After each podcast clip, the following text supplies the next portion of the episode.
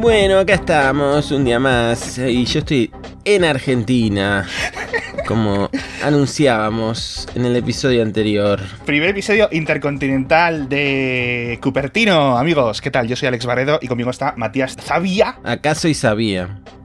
Del, del charco. ¿En qué ciudad estás? ¿Estás en Buenos Aires? No, estoy en mi ciudad natal, Concordia, Entre Ríos. Concordia, es verdad. Y vengo, de hecho, hoy es festivo aquí, el 25 de mayo. Eh, el 25 de mayo eh, de la tiranía de España nos liberamos. Y, y- eh, hoy lo he celebrado yendo a andar al lago. Aquí hay un lago muy grande, muy bonito.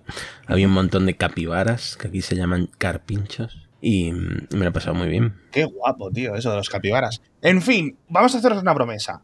No vamos a mencionar las gafas de Apple en este episodio. Cero. Excelente, excelente. Compro. Te voy a decir una cosa. Bueno, me lo voy a callar porque a lo mejor meto problemas a alguien. Me lo voy a callar. Eh, vamos a hablar de qué quieres comenzar a hablar. ¿Has probado el Final Cut Pro eh, para el iPad? No, no, porque te ha pillado de viaje. No lo he probado. De hecho, no sé si mi iPad es compatible. Estaba mirando antes la lista de iPads compatibles Sí. y el mío es que no logro recordar. Es un iPad Pro, pero es- de estos con botones. Ah, claro, no tiene Apple Silicon, entonces no es compatible. En principio, vale, tercera, O, tercera o cuarta generaciones y del de 11 pulgadas y quinta o sexta generación tienes aquí apuntado del de 13 pulgadas, del, del que más años tiene, por decirlo así, ¿vale? Bueno, entonces no puedo ni probarlo. Yo lo he probado muy poco, muy poco, pero me he centrado en el Logic, ¿vale? Porque obviamente, pues yo como edito podcast, pues digo, voy a intentar ver si esto me soluciona. ¿Qué pasa? Que el problema, el, el iPad Pro mm, no es mío, es de mi mujer. Entonces, Claro. lo que no se va a gastar ella, 2.000 euros en un iPad, que además se lo ha comprado, se lo ha, lo ha renovado hace poco, para que se lo esté yo quitando, ¿no? Y bueno, no me ha dado tiempo a probarlo mucho. La semana que viene os prometo que me dará tiempo a robarlo un rato y comentaros. Pero yo creo que voy a probar los dos a fondo, porque si realmente funciona bien y con el lápiz que mi mujer tiene no, 200.000 accesorios para el iPad Pro, ir viendo cómo me podría apañar. Yo estaba viendo reviews, eh, ¿Sí? no de Logic, es que creo que nunca he usado Logic eh, para editar podcast. Uso Hindenburg, y bueno, Hindenburg es que tiene una aplicación para Mac que va muy bien. Sí que he estado viendo reviews de Final Cut, que esta sí que la había usado en el Mac, y veo que la gente está muy contenta. Digamos que em, la interfaz táctil es lo suficientemente adaptada al iPad para que esto sea muy cómodo, sobre todo con el lápiz, ¿no? Que Apple siempre Sí. te lo muestra la gente usando el lápiz. Y mm, hay cositas que no tienes en el Mac, como lo de que las canciones que le metes a los clips Ajá. se extiendan o se acorten automáticamente según la duración de Sí, los clips sí. del vídeo, ¿no? Ajá. Em, y bueno, pero esto ya lo tenía, por ejemplo, Premiere de Adobe, Audition. Entonces, bueno, se, se va poniendo Apple al, al día y es más o menos lo que todos llevamos tiempo esperando. Una cosa que no me ha gustado es que tienes que tener la aplicación abierta Sí. para renderizar los Eso es. vídeos. Y esto, esta limitación de iPadOS o de iOS, Exacto. con estos procesadores tan potentes, yo no sé por qué sigue haciendo falta. Ya. Es un defecto de los diseños de arquitectura. Es decir, esto es heredado del iPhone original, recordemos, porque esto es una decisión de Apple cuando convierte macOS en iPhone OS y una de las cosas que casca por múltiples motivos técnicos y que luego ya no reincorporó es eh, los funcionamientos completos en segundo plano. ¿Vale? Y bueno, pues ahí está una de las grandes diferencias entre los iPad y los Mac a pesar de esos super chips, ¿no? Es posible que justo en dos semanas iPadOS 17, una de las grandes funciones que venga es con esto, no lo sé. Puede Quién ser. sabe, la verdad.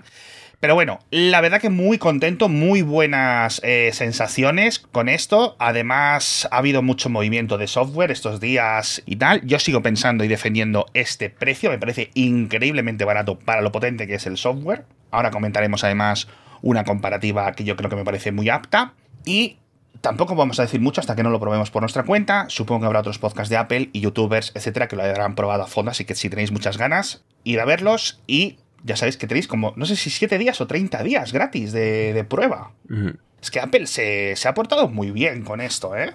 Estoy Sí, muy sorprendido. Después de lo que comentamos la semana anterior, la verdad es que he visto en perspectiva el debate que hubo de eh, qué coñazo, otra suscripción, no sé qué, pues mira, si lo puedes tener ya, este software, por 5 euros, por 5 dólares, sin la barrera de entrada que supondría con el precio completo de, por ejemplo, el que tenían, tienen Mac, es una bastante buena oferta, la verdad.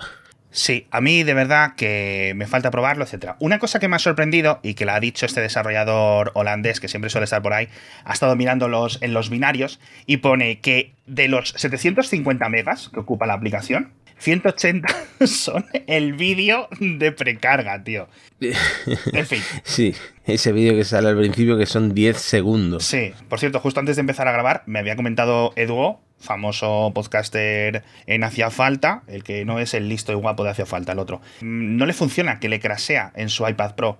No sé muy bien qué modelo tiene, no me ha dado tiempo a comentarlo con, eh, con él a fondo, pero le va mal. Mm.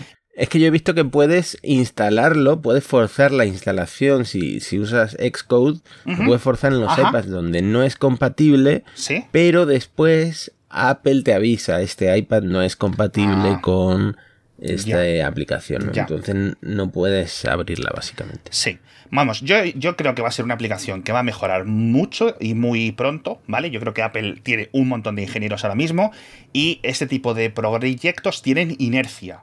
¿Vale? Es decir, hay un montón de funciones que a lo mejor las vamos a echar de menos o que cuando me ponga a probarlas dije, ay, les falta esto, y te aparecen en diciembre, ¿vale? O sea que la verdad que estoy bastante ilusionado con esto.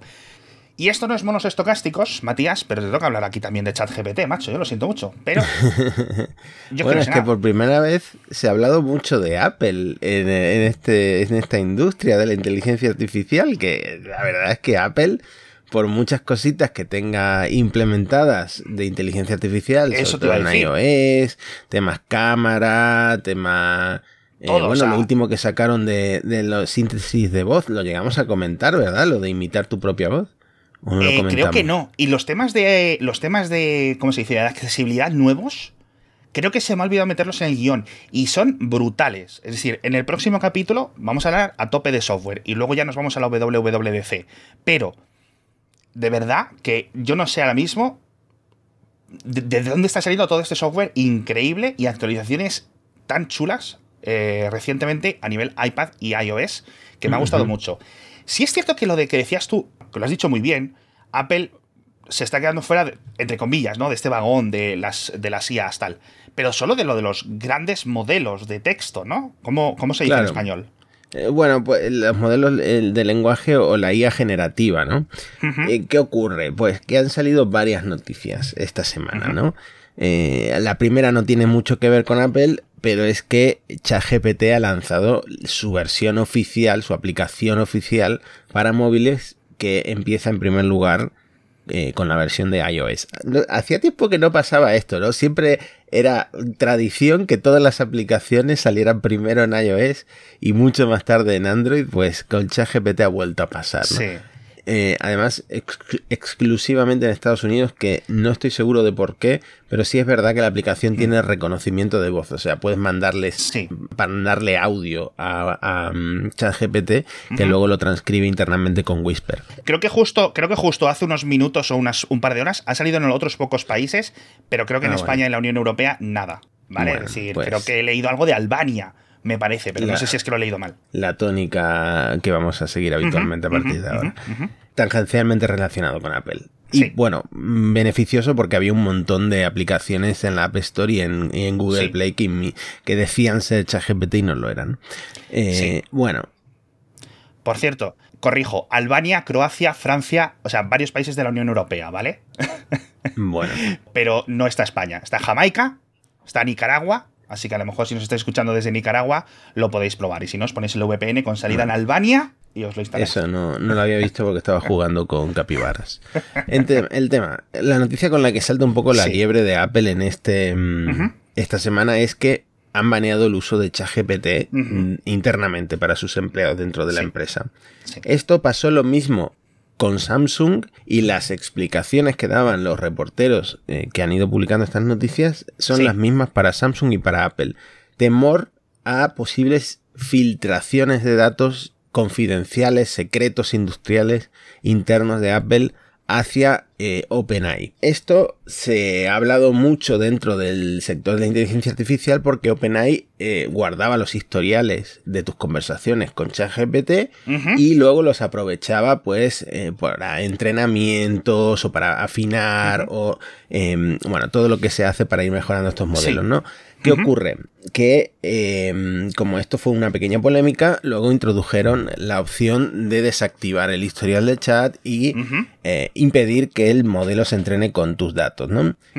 No se sabe realmente si Apple lo hace por eh, ese miedo a, ese, a esa polémica en concreto, porque podrían obligar a los empleados a desactivar el historial, o porque tienen miedo a lo mejor de que los ingenieros empiecen a usar eso, ponle para generar código y el mm. chat GPT les meta alucinaciones, que es como se llaman los, los errores que tiene de vez en cuando, y eso, pues no sé, empeore la calidad del código de Apple o la calidad de los textos de Apple. No sé, no sé, hay, hay varias teorías por ahí.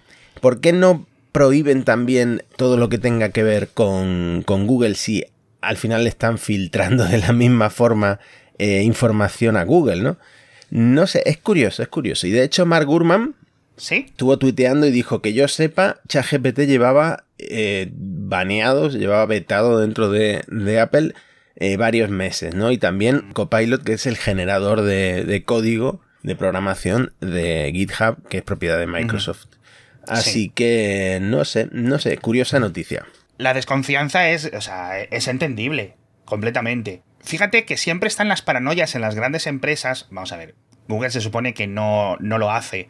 Pero ¿quién te dice a ti que en otros tiempos esa Google mucho más combativa no iba a decir, a ver, de la IP que tiene Apple, porque además Apple tiene sus propias direcciones IPs, dice, dame todo el barrido de búsquedas, ¿no? Por ejemplo, yo qué sé, vamos a hacerlo un poco de forma subrepticia. Y depende de las cosas que estén buscando los de Apple, pues dicen, coño, parece que están trabajando en estas funciones. ¿Qué puede significar esto? Hmm. Es decir, que es que estas empresas tienen que ir con pies de plomo. Vamos, y, todo, todo suma. Todas las teorías que tú has dicho no creo que sean alternativas. Creo que todas van sumando motivos para eliminar esto. Windows 11, no sé si lo has visto, ha anunciado que Windows va a tener su propio copilot. Es decir, ya integrado en el sistema operativo. Sí, sí. ¿A qué archivos va a tener eso, tío? Hmm. ¡Ostras! ¡Ostras! La que se va a liar con eso. Muy útil, lo quiero probar ya. Espero que Apple integre algo similar en macOS o en iPhone OS o en Siri o lo que sea. Pero ojito la que se viene. No sé, yo supongo que tendrán mm, por bandera la privacidad porque si no este tipo de cosas no va, no va a tener tanta atracción. La noticia a la que quería llegar es que creo que publicaron en TechCrunch Apple está contratando a mansalva expertos en inteligencia artificial generativa. Ah, eh, amigo. También de eh, generación de imágenes. Entonces, yo aquí tengo mm, algunas teorías. A ver, se lleva hablando y llevamos hablando, por ejemplo, en monos, en el podcast Monos Estocásticos, ¿por qué no Google, por ejemplo, ha aprovechado Bard para darle un lavado de cara a Google Assistant y que Google Assistant de repente pueda hablar sobre cualquier cosa y mantener conversaciones contigo si esta tecnología ya está, que son los modelos de lenguaje, los chatbots, los chat GPT, digamos. Sí. Eh, y Apple, que con Siri siempre se dice que está por detrás en, inteligencia, digamos, quizá quiera hacer lo mismo, quizá quiera tener su propio modelo, su propio modelo lingüístico, para que Siri dé ese salto de calidad y de nivel o para tener eso preparado en el caso de que eh, Microsoft, Google, etcétera, den el salto con sus asistentes o Amazon con Alexa, ¿no? Luego, el tema de, de IA generativa de imágenes a mí me hace pensar que a lo mejor pasa como lo que ha sacado Adobe con Photoshop y, su modelo de generación de imágenes que se llama Adobe Firefly, que ahora en Photoshop tú puedes hacer virguerías como ampliar imágenes a través de estas IAs con imagínate que tú tienes una imagen cuadrada y la conviertes en panorámica y evidentemente los lados no existe, esa imagen no existe, pero la IA se la imagina y la genera y queda bien, ¿no? O puedes añadir cosas que no existen en una imagen. Eso se está haciendo ya con la IA generativa en Photoshop, en DALI, etc. Sí, estoy compartiendo imagen para los que nos veáis en YouTube de una prueba que hacía una foto sacada desde un avión, nuestro amigo José Sáenz Merino, y decía, hazme los rascacielos de una ciudad, la vista de unos rascacielos. Y se la encaja y se la integra toda perfectamente. Y encima te da tres opciones y puedes elegir la que más te guste, etcétera. Pues esto integrado y de base con la suscripción de, de, de Adobe, es que les está funcionando muy bien. Hmm. Y una gran diferencia es que se supone que Adobe lo ha entrenado siempre, siempre, siempre respetando el copyright de las imágenes y del, digamos, de los ficheros de origen. Hmm. pues quizá Apple quiera integrar esto en fotos o hacer una versión de pago de fotos que permita esto.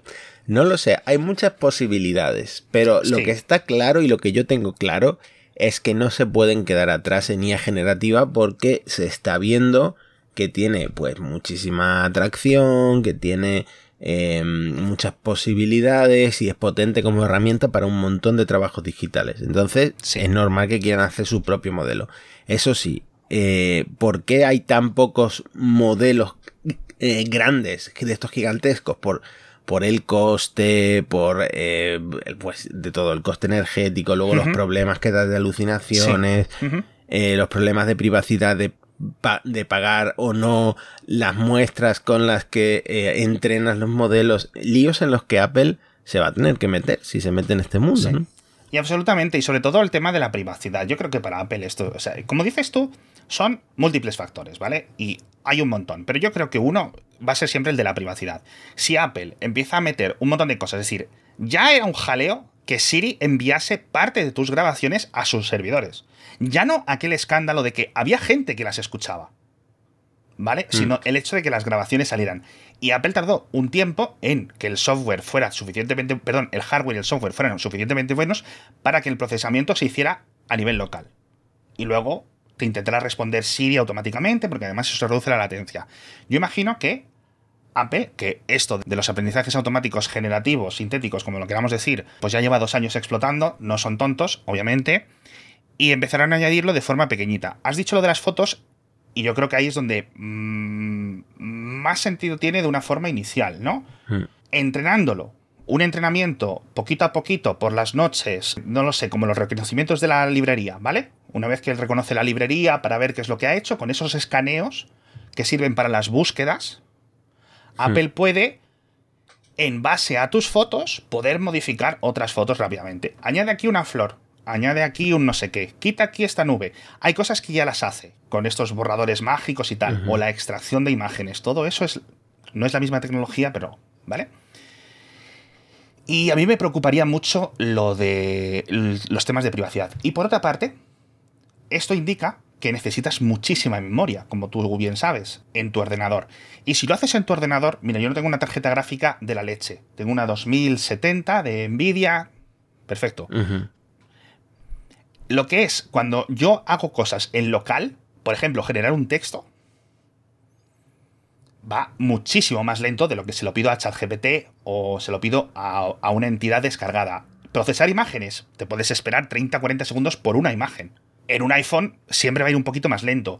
Ya consiguieron meter Stable Diffusion, una ex ingeniera, no sé si era ex ingeniera de Apple, eh, reduciendo eh, los binarios y el modelo para que la carga en memoria fuera suficiente, y lo comentamos aquí, que funcionaba incluso en un iPhone 11, etc. Pero la potencia es muy reducida. ¿Que quieres toda la potencia? Y la velocidad. Tienes que irte a servidores externos. Y yo creo que eso Apple no le va a gustar. No, y tienen una oportunidad también de hacer esto desde el enfoque de la privacidad y la seguridad, como vienen haciéndolo todo, eh, pues para diferenciarse un poco del resto de, empresas, ¿no? Aunque también te digo que Google en el Google I.O. todo lo que presentó tenía por detrás su enfoque de la seguridad, de la privacidad. Así que, bueno, también es un tema que me gustaría ver a Apple presentando cosas en la WWDC. Aunque hablemos tanto de otra cosa que no vamos a mencionar. Absolutamente. Pero bueno, por cierto, ahora que comentabas lo de la, lo de la Google I.O., una cosa que no acabamos de comentar aquí después de la presentación, de, o sea, del, del inicio de la conferencia de desarrolladores de Google, aunque lo comentamos previamente, era la compatibilidad de los AirTags con los teléfonos Android de momento no es completa y yo sospecho que puede ser uno de los anuncios de la WWDC. Los AirTags no solo van a poder ser descubiertos cuando no son tuyos o vas a recibir una alerta desde un teléfono mm. Pixel, desde un teléfono Samsung, etcétera, sino que incluso vas a poder buscarlos, ¿vale? Por ejemplo, al final te roban el iPhone y has perdido la maleta. Bueno, pues tu amigo de al lado que tenga un Android, pues que te ayuda a buscarlo. Al final todos salimos ganando, ¿no? Entonces yo creo que esto es lo que va a llegar. No sé si Apple o no, no, estaba todo listo aún para anunciarlo por parte de Google, o si lo quiere anunciar Apple por su cuenta, o si es que se vienen los AirTags 2. Puede ser, mm. ¿no? Yo qué sé, yo qué sé. Pero bueno, ese tipo de cosas. Y, y, que de colores, pero que más les metes, que, que, dure más la pila. Cuadrados. No sé, es raro. No, pero Con, con, con, más eficiencia de batería, por ejemplo, hmm. eh, con más alcance, más rango, mayor precisión para encontrarlo, modelos más pequeños, por ejemplo, yo vería hmm. algo muy interesante, un AirTag mucho más pequeño, o incluso AirTags más grandes, un AirTag Pro, Mira, gordo, gordo como una patata. Pero tiene un altavoz y tú le das, ¿dónde está mi maleta? Y la escuchas desde la otra punta del aeropuerto. Yo eso lo veo. Es un AirTag con un altavoz Bluetooth. Mira, ahora que has dicho AirTag más pequeño, ya se me han ocurrido inmediatamente usos que yo quiero. Un AirTag plano para la cartera. Qué bien me vendría. Qué bien me vendría para la billetera un AirTag plano. Hay varios fabricantes que los tienen. Y ¿eh? Eh, un AirTag más pequeño y ligero para el perro. También me vendría fenomenal. Apple, por favor, toma nota. Tiene que haber un límite porque si se hacen suficientemente pequeños, uno. A las tres horas de que esto esté a la venta, ya vas a tener al New York Times, al, al Sunday Mirror Bebé de tres años, intoxicado tras comerse un AirTag. Quiero decir, jolines, va a ocurrir, ¿vale? Son productos populares y un bebé, un niño pequeño se la mete en la boca. Nintendo le puso un químico que daba mal sabor a los cartuchos de la DS, ¿no? Perdón, de la Switch. Pues que le mm. pongan lo mismo. Entonces, eh, creo que puede ser muy guay, ojalá, ¿eh? Yo creo que una gama de diferentes AirTags puede ser algo triunfador, ¿eh? tanto pequeños como grandes, como con más batería, como con mejor altavoz, que es una de las cosas que, que creo que puede ser más útil. Mejorar el altavoz a nivel de volumen, ¿eh? Bueno, pues ojalá. Bueno, a ver, en Argentina no sé si hay estaciones de servicio de BP, pero es nuestro patrocinador esta semana en Cupertino, así que ya sabéis todo lo que tenéis que hacer. Entrad en mibp.es e instalaros la aplicación, que es completamente gratuita, para vuestro móvil Android, para vuestro iPhone, para lo que necesitéis y lo que tengáis. Y una vez que estéis en la estación de servicio, vayáis a pagar, os vais a ahorrar hasta 8 céntimos por litro, que es mucho dinero, cuando repostéis carburante BP Ultimate con tecnología Active. Si no tenéis la aplicación instalada, hacedlo ya, no seáis el último oyente de Cupertino en tenerla instalada, porque es completamente sencilla, no ocupa nada, la sacas unos segundos cuando vas a pagar y todo queda solucionado. Así que ya sabéis, mi BP.es si estáis en Península o en Baleares y plandinopp.es si estáis en las Islas Canarias. Completamente sencillo. Y de verdad que es un ahorro constante, constante, constante. Bueno, que a lo mejor os da con el ahorro para pillaros el Final Cut. Así que ya sabéis, os dejamos todos los enlaces en las notas del episodio. ¡Ay, Matías! ¿Me dejas entrar en nuestra sección Crimen? ya que hablas de AirTags, te quieres meter ahora en tu siguiente sección favorita. Cuéntame.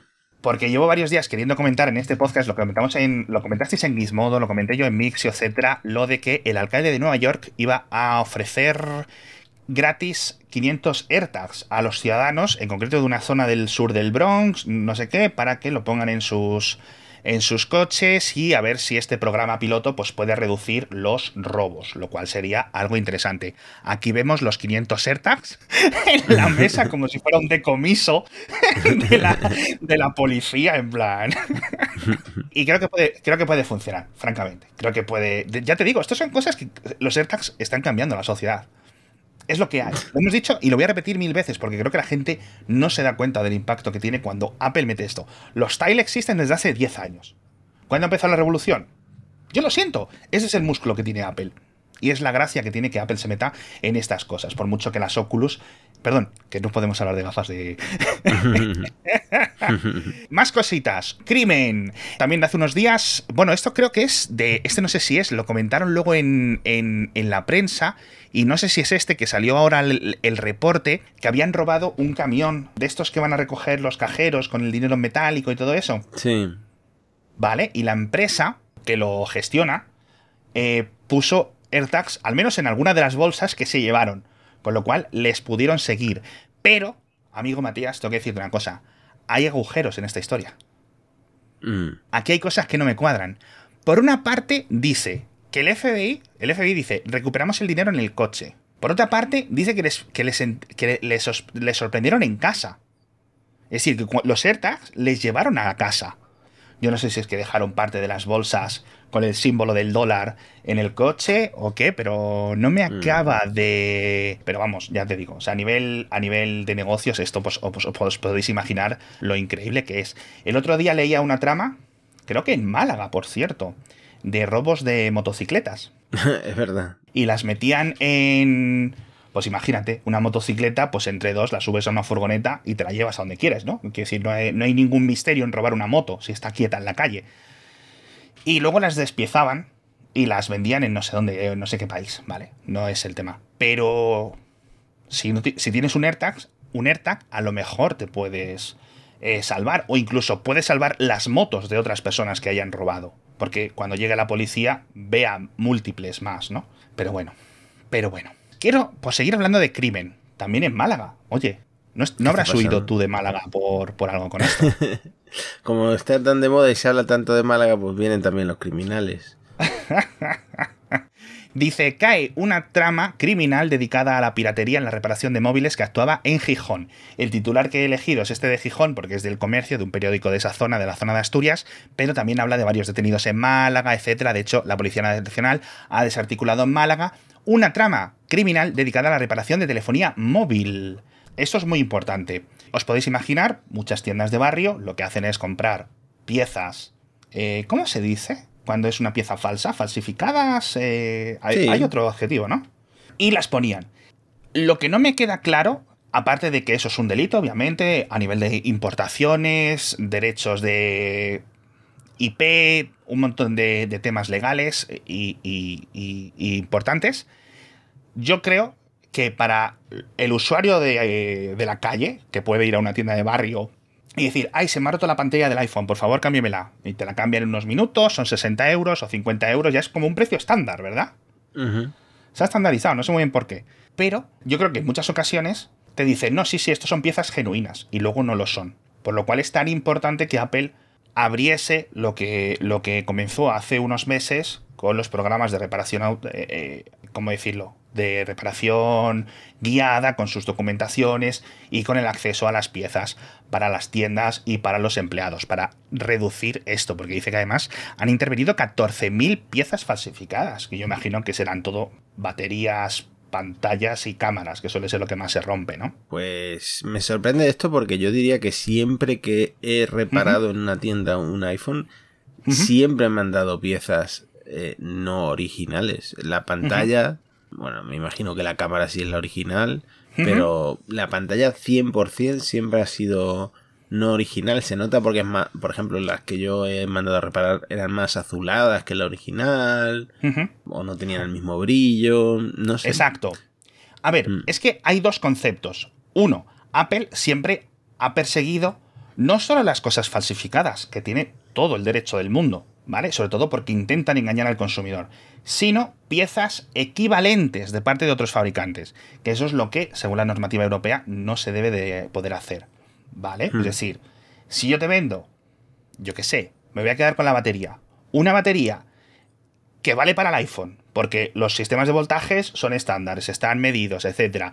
Tiene su certificación, Apple, por ejemplo, no está bien cuando te dice, oye, esta batería no es de las mías, no reconozco este número de serie. Está bien que Apple me la avise por seguridad, por si yo la he comprado sin saberlo, o me la han cambiado sin yo saberlo, pero una vez que me avisas, déjame funcionar el teléfono tranquilamente, porque para eso es mío y he elegido yo esa batería. Las compatibles están bien, las falsificadas están mal, y esa es una diferencia muy importante en todo este tema de los recambios, el derecho a reparar, etc. Y hay que entenderlo un poquito. ¿Quieres hablar de coches? Tenemos noticias de coches. Yo pensaba que últimamente todas las noticias giraban en torno a lo que no vamos a mencionar. el, el, Voldemort de este programa. y que no debe ser nombrado. Sí, pues nos hemos encontrado con un reporte de hace varios días en una web, eh, yo no la conocía, macreports.com. Dice, Apple reduce drásticamente el número de conductores en su programa de conducción autónoma. En principio es, ha reducido, creo que lo pone aquí, eh, hasta 145, ¿vale? Antes tenía 201 201 conductores y ahora 145. Esto no es que Apple lo cacaré, esto es que Apple tiene que firmar, tiene que ir haciendo papeleo mensualmente de cómo va su progreso, porque lo están haciendo en carreteras públicas en el estado de California. En otros estados es un poco más secreto este tipo de documentación, ¿vale? En California están todos públicos, con lo cual en cuanto un periodista entra y lo mira, pues puede ver que ha cambiado. Lleva varios meses creciendo desde el final de la pandemia y, pues como podéis ver en la imagen, es sospechoso una reducción del veintitantos por ciento de golpe de conductores. Hmm. El número de coches sigue igual. Pone que han bajado de, de 67 coches que tienen matriculados, ¿vale? Porque eso tiene que estar en esas bases de datos. Pues si hay algún problema en la carretera o lo que sea, de 67 a 66. Así que tampoco hay ningún problema. Y aquí podemos ver pues, los números de otras empresas también en California. Mercedes-Benz está probando con 195 conductores, Waymo 927, Cruise 332, Nvidia 265. Es decir, todo el mundo mucho más que Apple y seguimos sin saber realmente cuál es el objetivo de Apple con los coches. Porque lo hemos comentado múltiples veces. Pero me parecen datos interesantes y yo creo que lo que indican, pues eso, que está muy lejos todo lo que sea cualquier elemento relacionado con el coche, que ya no, ya no voy a discutir si va a ser un sedán, si va a ser un tipo carruaje, si va a ser una bici, si va a ser una furgoneta, me da absolutamente igual. ya las cosas a su tiempo. Pero este reporte me ha parecido francamente, francamente interesante. Y por otra parte, quería comentarte el tema de lo de CarPlay. Perdón, de VLC para CarPlay nos escribió un oyente muy amable por Mastodon diciéndonos que no reproduce vídeo. Yo no recuerdo si dijimos que reproducía vídeo, pero en principio ninguna aplicación de CarPlay puede reproducir vídeo. Ni cuando el coche está pues parado ni nada. Sí que comentamos algo de ver una peliculita o algo así, ¿no? Ah, pues, pues ahí nos escribimos. Otro, otro me lo dijo de muy malas formas. Un tío de estos que entran en el grupo de Telegram así con. sin nick o con una inicial y cosas así. Y yo, vale, chico, mm, lo siento, ¿qué quieres que te diga? Eh, en principio sí sé que, por ejemplo, no hay vídeo, si lo comentamos, mm, se nos escapó lo que sea, pero hay una cosa que creo que no sé si está disponible, pero fue problemático en Android Auto, que era una aplicación que parece de música, pero no es de música, porque te mostraba también las letras de las canciones. Mm. Y en ese tipo de pantallas, pues no deberían de estar en ningún momento las letras, porque al final te va, se te va a ir el ojo al, al S.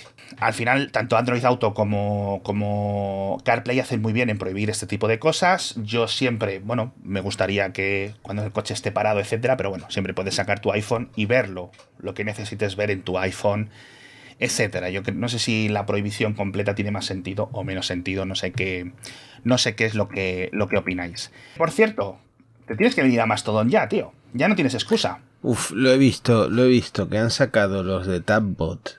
El cliente este sería el equivalente al Tweetbot eh, fallecido de Twitter para Mastodon y está toda la gente que está en Mastodon se ha vuelto loca porque es el mejor eh, cliente, eh, bueno, sin contar el tuyo, para, para Mastodon para Mac. No, está, fantástico, la verdad. Está fantástico. Yo sigo trabajando en el mío, pero últimamente me llevo un parón. Estoy haciendo cositas, pero no las estoy enviando a producción, fíjate. Yo sí he visto un, algunos usuarios extra, algunas menciones extra desde que salió esto ayer en, mi cuenta de Mastodon. ¿eh? Es decir, hay alguno que ha cogido esto.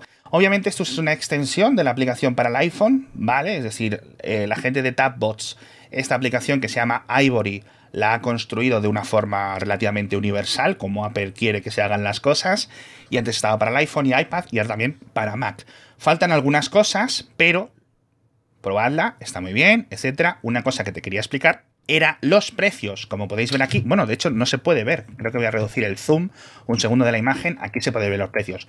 Un año de uso de Ivory para Mac y iPhone, es decir, la suscripción dual que te permite utilizarlo en los dos dispositivos, son 25 dólares o 25 euros seguramente en la versión europea.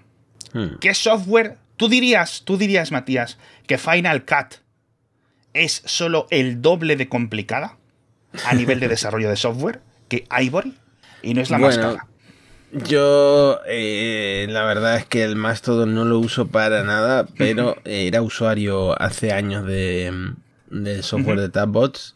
¿Te acuerdas que sacaron hasta una calculadora para el iPad, ¿no? Cuando era, cuando estaban en la cresta de la ola. No, no, y ahí sigue, ahí sigue. Y son muy buenos, son muy buenos. Aunque sean poquitos, son muy buenos en lo que hacen. Así que me gustaría probar. Pues pruébala. Yo lamentablemente no, no la voy a poder probar porque hasta que no me toque el euromillón para comprarme el Mac Pro con las gafas, eh, etcétera, el coche de Apple, la tele de Apple, los AirTags Pro, los, los ¿cómo se llaman los auriculares? Se me ha ido el nombre, tío. Los AirPod Max. Los AirPods Max. Se me ha ido el nombre. Pues ya- mira, ese, ese nombre me gusta más. AirTags Max. Y es un AirTag un, un AirTag del tamaño de una cabeza. como un, un disco de estos de tirar, ¿sabes? Una tapa de alcantarilla.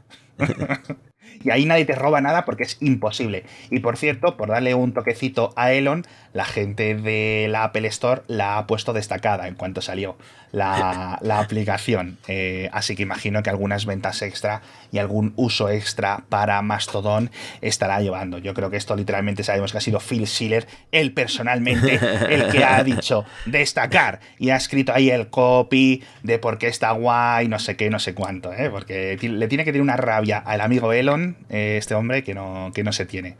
En fin, majetes, damos por finalizada la primera edición eh, intercontinental de Cupertino.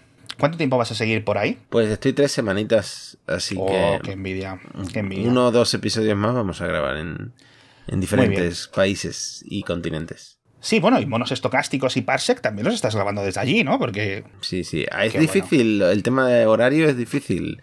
Mm. Eh, hay gente que las cinco horas de diferencia les ha imposibilitado grabar a ciertas horas conmigo. bueno, podéis quedar siempre a mitad del Atlántico, ¿no? En un, en un crucero o algo así para poder grabar. Bueno, pues despedimos este podcast al grito de Malvinas Argentinas. Hasta la semana que viene. Adiós.